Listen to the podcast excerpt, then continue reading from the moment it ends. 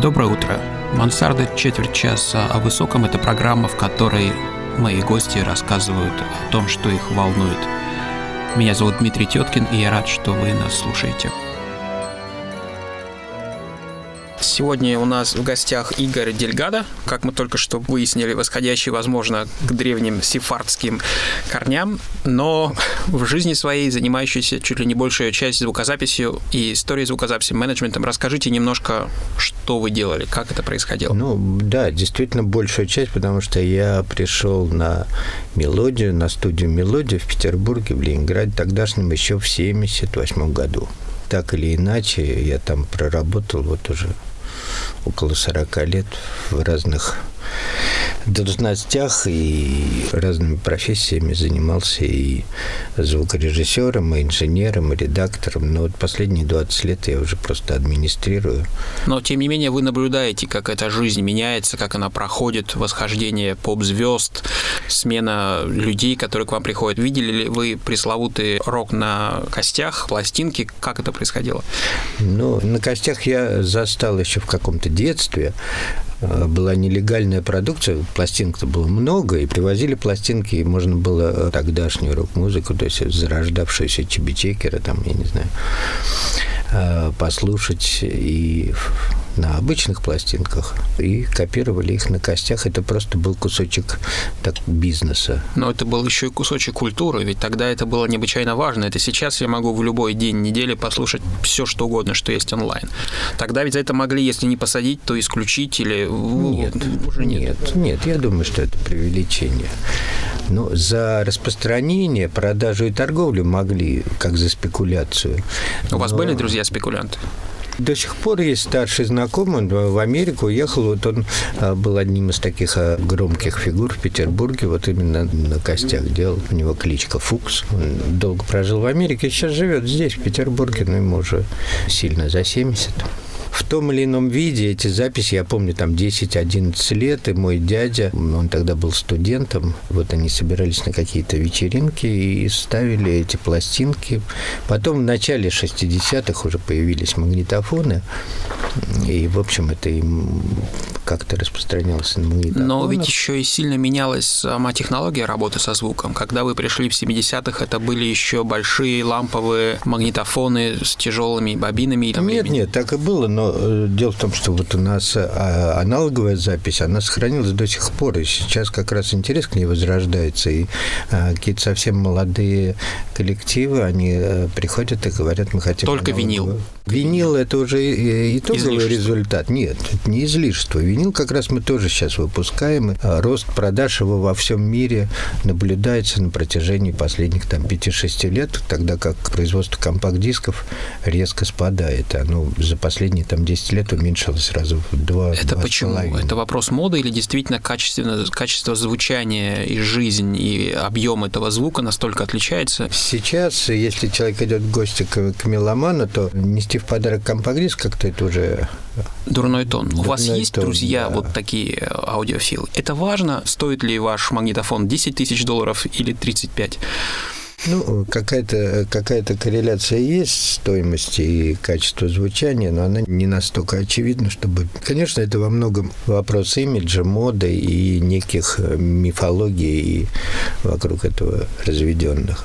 Возвращаясь к виниловым пластинкам. Вот винил выглядит как подарок. Ты идешь в магазин, покупаешь условно за тысячу рублей, это уже похоже на подарок, а компакт-диск уже не похож на подарок. В 90 в начале 90-х годов и компакт-диск был подарком, а до этого и пластинка хорошая была подарком хорошим. Там в начале 70-х, то сколько у тебя а, западных пластинок или дисков, как их тогда называли, это был твоим статусом таким и какие это пластинки. Это было частью культурного кода, то есть вот как собаки обнюхиваются и узнают все друг про дружку, то незнакомые люди встречались, и были э, книжный культурный код какой-то, музыкальный культурный код. Ну, ну это казалось, касалось в основном рок, э, вы рок-культуры, Сай, Сайгон и... Да, да, конечно. Вы конечно. ностальгируете по этому времени? Вам кажется, что несло все что-то, что потом было навсегда потеряно? Я не ностальгирую, я просто отдаю себе отчет, что это была важная площадка для обмена информациями, идеями. Сейчас просто другие площадки есть. Ну, ну то есть в общем люди, клубы, они э, Люди не заменяют... стали более циничны. Нет этого ощущения, что вот тогда вы во что-то верили, что было предвкушение. И кроме того, вы все-таки имели дело с чем-то почти запретным. А сейчас, ты хочешь рок, пожалуйста, хочешь рэп, пожалуйста, ну, хочешь симфонический джаз, да сколько угодно. Ну, сейчас есть сохранились запрет, вещи, которые, которые или почти, или вообще запретные, поэтому... Да нет, я, я не ностальгирую, нет такие площадки, как Сайгон, и еще там 3-4 точки в городе, это же было, было вызвано тем, что не было каких-то очевидных других площадок для общения. Расскажите немножко вот о буднях вашей работы. Вам приходили какие-то разнарядки еще в советское время или позже уже? Как это вообще? Ну, вот, знаете, вообще мелодия, она создалась в 63 году, и за схему была принята, я думаю, что схема какой-то западной компании, потому что это было логично, рационально выстроенная компания, как сейчас говорят, э, вертикально ориентированная.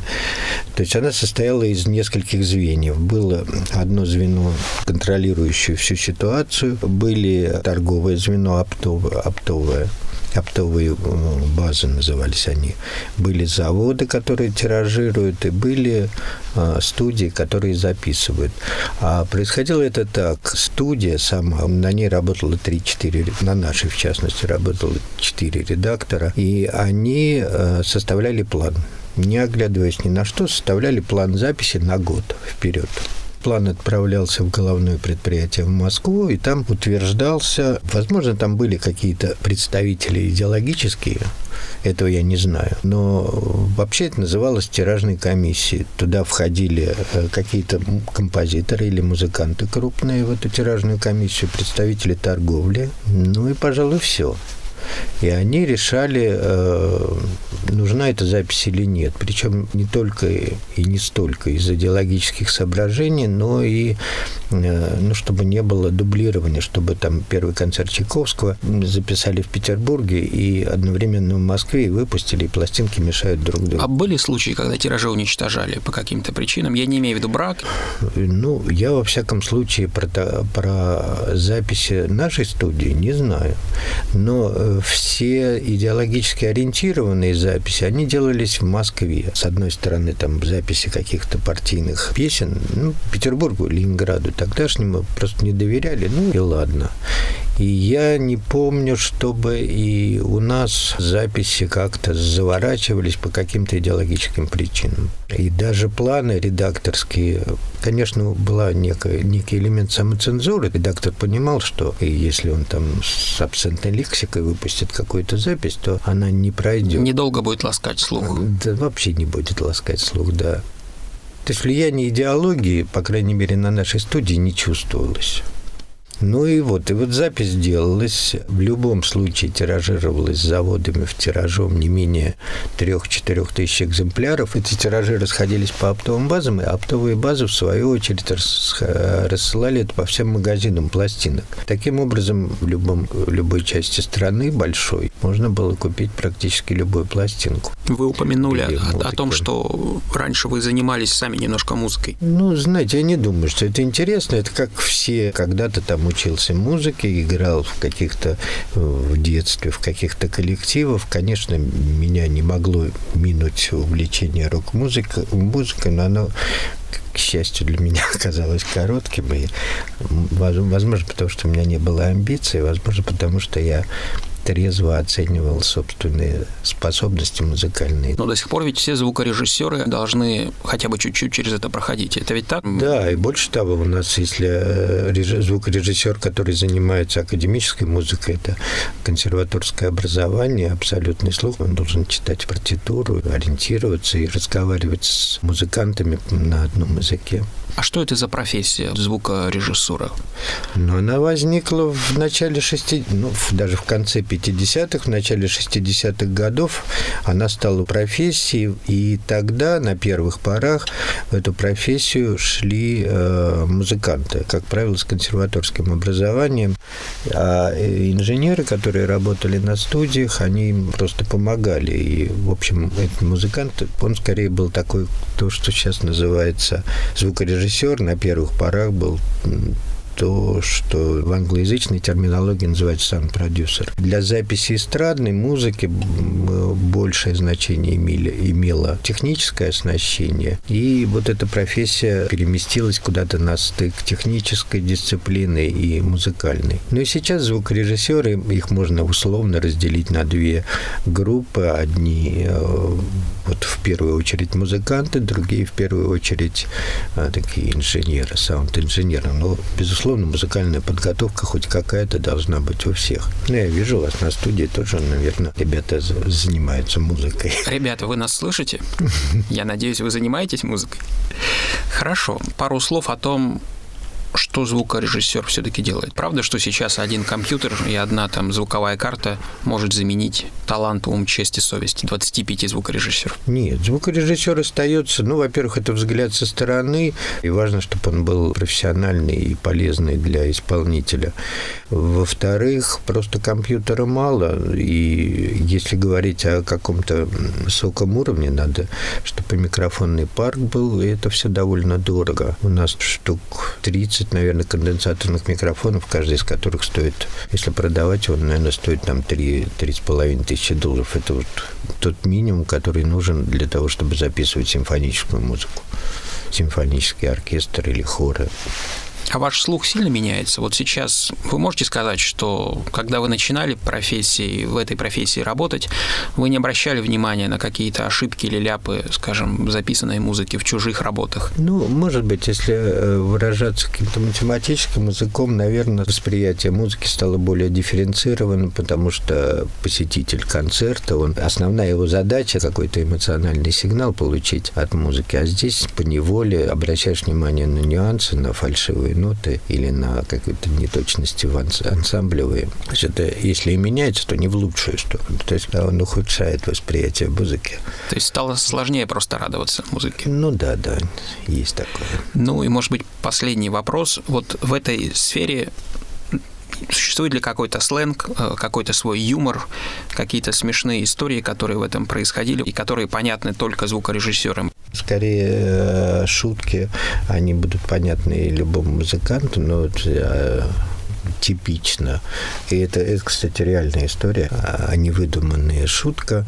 Видеосъемки концерта в филармонии с солистом, виолончелистом, который настроил виолончель, поставил перед выходом на сцену. А видеооператор э, бликует, блик на колок. Он подошел, повернул колок перед концертом. Это смешно. Ну, я не знаю, насколько это смешно всем, но вот музыкантам ну, и звукорежиссерам это смешно. Да, это смешно. Это действительно история, да? Да, да.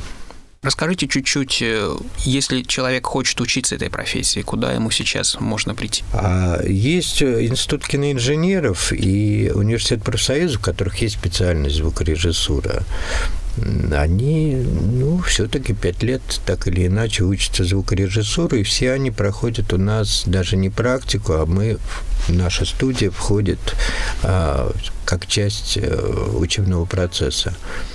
Они раз в неделю у нас на студии полноценные четырехчасовые занятия проводят. Ну и оба эти учебные заведения платят нам за это денежки, что приятно.